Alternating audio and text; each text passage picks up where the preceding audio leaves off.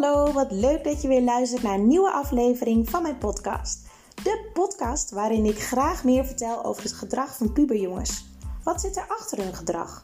En wat is er nodig om deze jongens op een positieve manier te begeleiden, zodat ze weer motivatie krijgen om aan de slag te gaan? Hoe ontstaat een motivatieprobleem? Waar merk je het aan?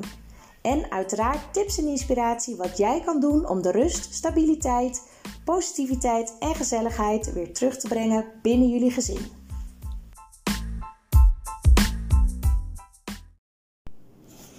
Goedemorgen, uh, het is uh, vrijdagochtend uh, eh, 11 september en ik neem even een podcast op naar aanleiding van de workshops die ik gisteren op een school heb gegeven. En nou, die workshops, ik word er altijd super blij van. Ik werk altijd met een, ja, met een reader om een beetje een, een, rode draad te hebben waar we ons aan vast kunnen houden. En dat uh, de leerlingen ook makkelijk aantekeningen kunnen maken bij datgene uh, waar we het over hebben gehad en waar ze over na moeten denken. En nou ja, ik had gisteren dus drie groepen.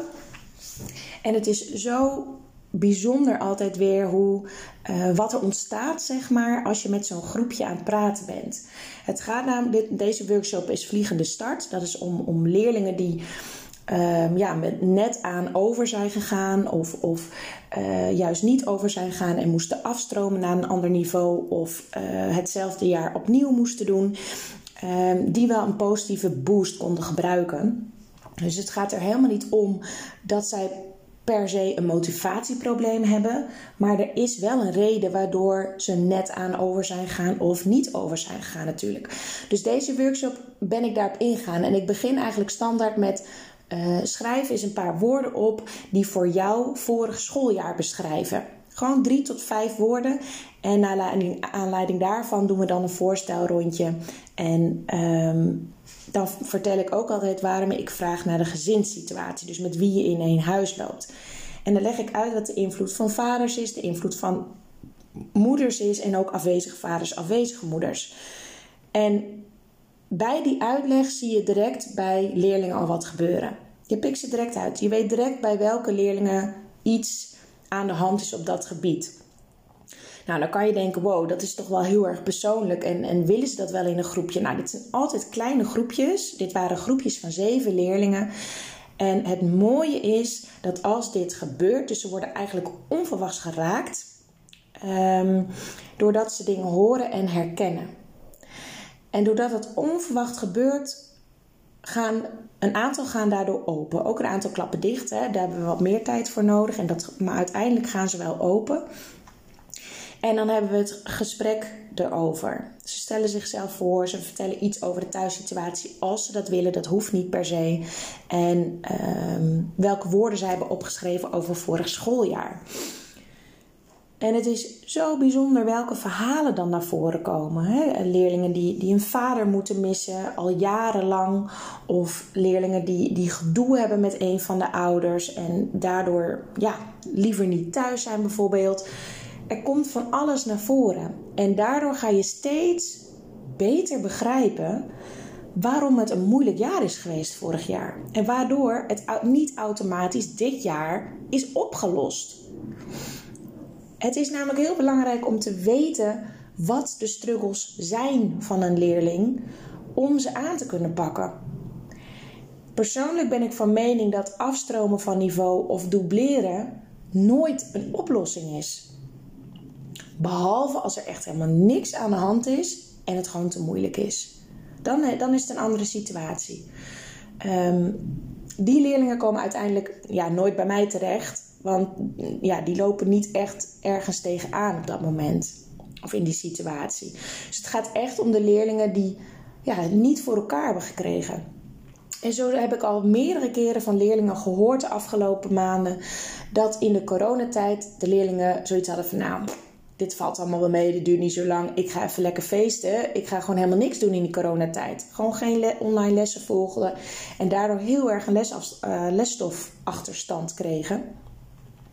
En dat kunnen ze op deze leeftijd ook gewoon allemaal nog niet overzien. Daarvoor hebben ze echt de ouders en de docenten nodig. Maar even terug naar het gesprek. Zo begin ik dus inderdaad over de, over de ouders en de thuissituatie en hoe je vorig jaar uh, zag. En wat mij bij alle groepen afgelopen maand opvalt, is dat er heel veel naar de school gewezen wordt. Heel veel naar de docenten gewezen wordt. Sommigen zeggen echt van ja, ik, ik voel me eigenlijk gewoon uh, belazerd door de school. Of ik ben erin geluisterd. Of weet ik veel wat. Het wordt allemaal buiten hunzelf gelegd. En ik ben altijd benieuwd, hoe zullen de ouders erin staan? Zullen die er net zo over denken en er net zo over praten en neemt de leerling dat over? Of is het echt iets van de leerling zelf? Beide kan, hè? Wat ik in de workshop heel erg doe, is heel erg kijken naar het stukje waar de leerling invloed op heeft. Want je kan klagen over de school, je kan klagen over de docent, maar uiteindelijk helpt het jouw situatie niet. Want die docent blijft hetzelfde, de school blijft hetzelfde, daar heb je geen invloed op. Dus het kost heel veel negatieve energie om daar heel erg je focus op te leggen. En toch doen ze dat. Ze blijven in een soort van slachtofferrol hangen. En dat is zo zonde. Ehm, want eigenlijk zorgen ze er op die manier voor dat ook dit jaar hetzelfde zal gaan verlopen. Omdat je al op een negatieve manier erin staat. En het bijzondere is dat scholen maken diezelfde vergissing vaak. Ik heb namelijk van, nou echt heel veel jongeren de afgelopen maanden gehoord dat er eigenlijk al begin vorig jaar werd gezegd door docenten of mentoren: joh, wij hebben echt de twijfel of jij dit niveau wel aan kan en of jij dit jaar wel gaat redden. Eigenlijk hebben we dat vertrouwen niet zo. En dan kan de school aangeven, ja, nou ja, maar dat is goed, want dan weten ze dat, dat, ja, dat het best wel heel erg moeilijk kan worden. En dat ze er rekening mee moeten houden dat ze aan het eind van het jaar naar een ander niveau moeten. Of naar een andere school misschien zelfs. Dat stukje, ik snap het. Alleen als je kijkt vanuit het perspectief van de leerlingen, wat er dan gebeurt is dat de leerling stopt met werken. Want als jullie er al geen vertrouwen in hebben dat ik dit jaar aan kan, dat ik dit niveau aan kan, waarom zou ik het dan nog proberen? Soms voelt het ook namelijk als bevestiging van, uh, van iets wat van binnen bij de leerling al zit. Angst dat hij iets niet kan, angst dat hij dom is, angst dat hij uh, op het verkeerde niveau zit, angst dat, dat het allemaal niet gaat lukken, angst dat hij niet weet hoe hij het moet aanpakken en ja, daardoor het ook niet gaat redden. En als het dan heel vroeg in het jaar of halfwege het jaar wordt uitgesproken dat er geen vertrouwen is, dan denkt hij: zie je, ik kan het allemaal niet. En dan stoppen ze met werken. Terwijl als je dit zo benoemt, kan je ook beseffen dat de school eigenlijk creëert dat de leerling het niet gaat redden. En dat hij gelijk krijgt dat de leerling moet afstromen of van school moet. Omdat de leerling stopt met werken. Wat je veel beter kan doen als school, is met de leerling samen kijken: oké, dit jaar gaan we alles eraan doen om het jou te laten lukken om dit jaar te halen. Waar maak je je zorgen over? Waar, van welke vakken bijvoorbeeld, of welke situaties denk je van oei, als dat maar lukt? En hoe komt dat dat je dat denkt en dat je je daar zorgen over maakt?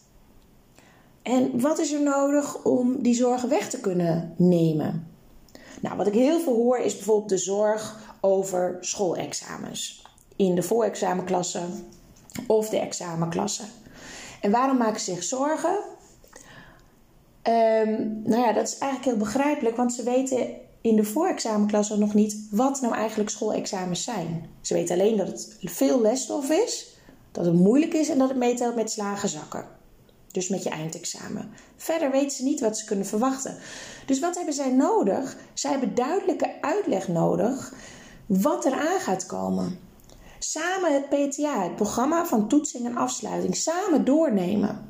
Welke toetsen of welke vakken heb je in de eerste SE-week, schoolexamenweek? Wanneer is die eerste schoolexamenweek? Oké, zetten we in de agenda. En voor welke vakken heb je dan een schoolexamen? Oh, het valt, zie je, het valt op dat niet alle vakken direct in die eerste schoolexamenweek zijn. Oké, en wat moet je per vak doen?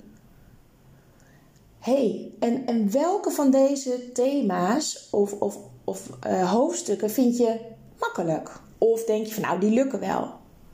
En welke maak je jou zorgen om? En als je dat allemaal stap voor stap overzichtelijk maakt, voelt de leerling langzamerhand het vertrouwen terugkomen. En rust. Of ze beseffen, ik moet in actie komen, want er komen een aantal vakken aan, een aantal toetsen, die ik heel erg moeilijk vind. Wat kan ik daar nu voor doen? Ik kan bijles regelen, ik kan vragen stellen aan de docent, ik kan me extra gaan focussen, uh, in de lessen goed opletten, mijn huiswerk bijhouden. Ze weten dan wat ze moeten doen en wat ze kunnen verwachten. Als je alleen maar de hele tijd hamert op het is een belangrijk jaar. Let op, de schoolexamens stellen mee voor het slagen zakken. Maak ze goed, bereid je voor, begin op tijd. Dan weten deze leerlingen nog steeds niet hoe ze het moeten aanpakken. Ze weten nog steeds niet wat hun te wachten staat. En in het onderwijs vergeten we dat nog wel eens. Voor docenten is het namelijk elk jaar hetzelfde riedeltje, om het maar even zo te zeggen. Voor hen is het heel erg vanzelfsprekend dat de eerste toetsweek in uh, oktober is of, of direct na de herfstvakantie. Voor heel veel docenten is het logisch dat een schoolexamen groter is qua uh, meer hoeveelheid stof ten opzichte van uh, een, een proefwerk of een schriftelijke overhoring. Voor docenten is het logisch dat je dan week, twee weken van tevoren al begint met inplannen. Voor leerlingen is dit allemaal niet de situatie. Het is dus belangrijk om met de leerling in gesprek te gaan. En niet tegen de leerling te praten wat hij allemaal moet doen en waar hij op moet letten. Maar sluit aan op de leerling. En dat kunnen jullie als ouders ook doen. Door te vragen: oké, hoe kijk je tegen dit jaar aan? Heb je er vertrouwen in? Wat vind je spannend? Waarvan weet je totaal niet hoe het zal zijn, hoe het eruit ziet, hoe het gaat. En kijk samen, stap voor stap, hoe je elke uh, niet helpende gedachte, elke zorg, elke angst kan tackelen. En je zal merken dat er veel meer rust ontstaat. Doe je dit namelijk pas één of twee weken voor het schoolexamen, dan heb je grote kans dat ze in het voortraject niet echt heel erg hebben beseft dat ze vanaf les 1 moeten opletten. Dat elke les, elke vakles een voorbereiding is op het schoolexamen. Dat elke opdracht voor het huiswerk wat je krijgt een voorbereiding is op het schoolexamen. Dat vragen stellen belangrijk is. Dat de organisatie, dat je alles netjes per vak in een apart schrift zet, belangrijk is. Het is allemaal niet vanzelfsprekend voor die leerlingen. Het is allemaal nieuw, helemaal in de voorexamenklasse. En ik had ook gisteren bij de workshops een groep uh, die van HAVO 3 waren overgestapt naar MAVO 4. Dat is een immens grote stap. Weet je waarom? In 3 HAVO, als je in 3 HAVO zit, heb je in principe nog 4 en 5 HAVO voordat je echt het examen doet. In 4 HAVO begin je eigenlijk, uh, dan merk je direct dat er veel meer lesstof is. Um, en en de, de SE's zijn pas eigenlijk in het einde van, de, van het schooljaar, niet direct in de eerste toetsweek. Dus daar word je wel in meegenomen. In 3 HAVO moet je een profiel kiezen, zit je nog helemaal niet in de bovenbouw. En opeens, als je van 3 HAVO naar 4 MAV gaat, zit je in het examenjaar. Niet het voorexamenjaar, nee, in het examenjaar. Dus van een profielkeuze met het vooruitzicht, ik heb nog twee jaar, zit je in één keer, batsboom, in het eindexamen. Opeens moet je grote examens voorbereiden, schoolexamens. En leerlingen zeiden gisteren ook: Ik weet dat ik nu in de examenklas zit, maar ik voel het niet. Ik besef het niet. Ik heb niet het idee dat ik na dit jaar of aan het einde van dit jaar examen moet doen. En dat snap ik. En daar moeten scholen en docenten en ouders echt bewust van zijn. Neem ze stap voor stap mee hierin. Plan af en toe een, een, een groepsbijeenkomstje op school met kleine groepjes om te kijken hoe gaat het nu? Waar loop je tegenaan? Wat zijn je zorgen? Wat zijn je angsten? Waar heb je vertrouwen in? Waar heb je hulp bij nodig? En help ze mee om van niet helpende gedachten naar helpende gedachten te gaan. En dit zijn heel erg de praktische stukken. Hè? En zoals ik helemaal in het begin van de podcast zei, Ehm, er spelen ook altijd privé dingen. En elke keer raakt het me weer als ik hoor van leerlingen in welke privésituaties ze zitten. De worstelingen die ze ervaren. De worstelingen die ze ervaren met ouders die heel prestatief zijn, het heel belangrijk vinden dat hun kind op een bepaald niveau zit. Ehm, ouders die zelf bijvoorbeeld VWO hebben gedaan, maar het kind op de MAVO zit. De ouders hebben daar regelmatig moeite mee. En dat komt binnen bij het kind. Het kind voelt zich dom en voelt zich anders dan anderen. En daar verkijken wij als ouders ons soms op. Dat hoe jij erin staat als ouder heeft direct invloed op het gedrag en de prestaties van je kind. Wat ik ook heel veel hoor is dat kinderen zeggen: met HBO kan ik veel verder komen dan met MBO, dus ik moet HBO doen. Ik persoonlijk van mening ben: als jij doet waar je heel blij van wordt en je passie volgt, kan je ook met MBO heel veel bereiken.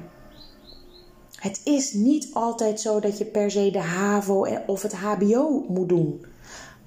Maar dat is zo wat er in de hoofden zit van die kinderen, wat de overtuiging is, ook van veel ouders.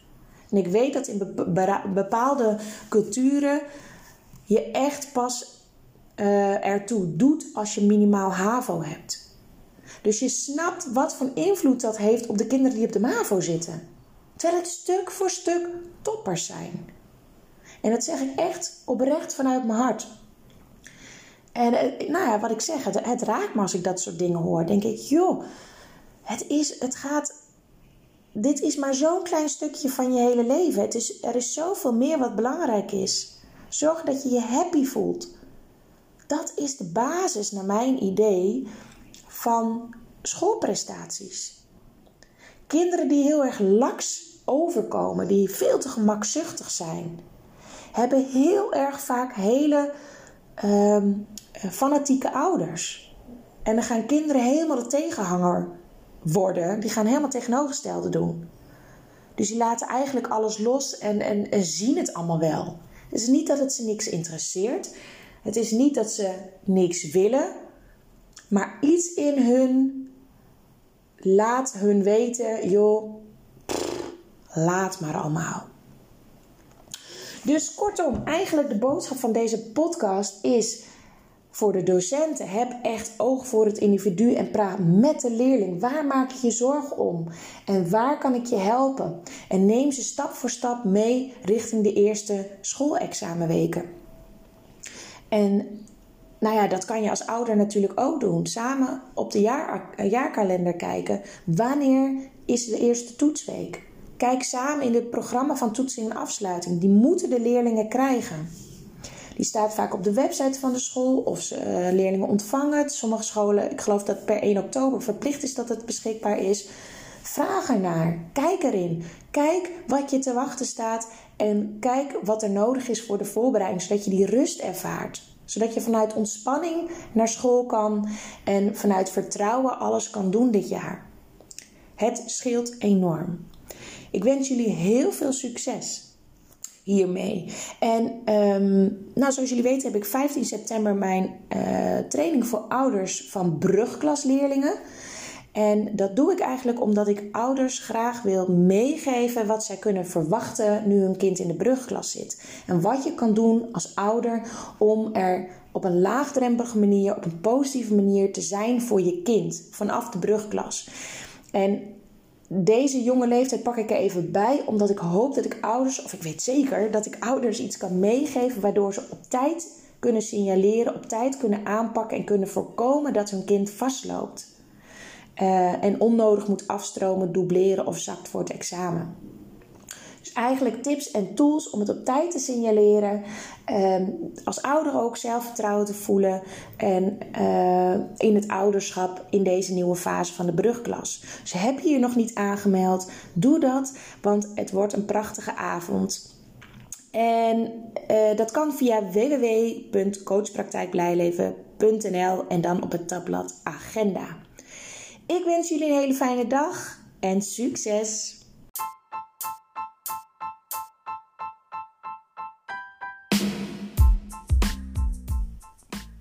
Dit was weer een aflevering van mijn podcast. Heel erg leuk dat je hebt geluisterd en ik hoop dat jullie weer een stukje wijzer zijn geworden rondom het thema puberjongens en motivatieproblematiek. Wil je meer weten? Ga dan naar www.coachpraktijkblijleven.nl. Ik ben altijd heel erg benieuwd wat jullie van deze podcast vonden, eh, zodat ik ook weet of ik op de goede weg ben en wat jullie vooral interessant vinden en wat jullie eruit halen. Wil je mij dat laten weten? Dan vind ik dat hartstikke leuk. Dat kan via Facebook, via Instagram of via LinkedIn. Alvast bedankt en een fijne dag.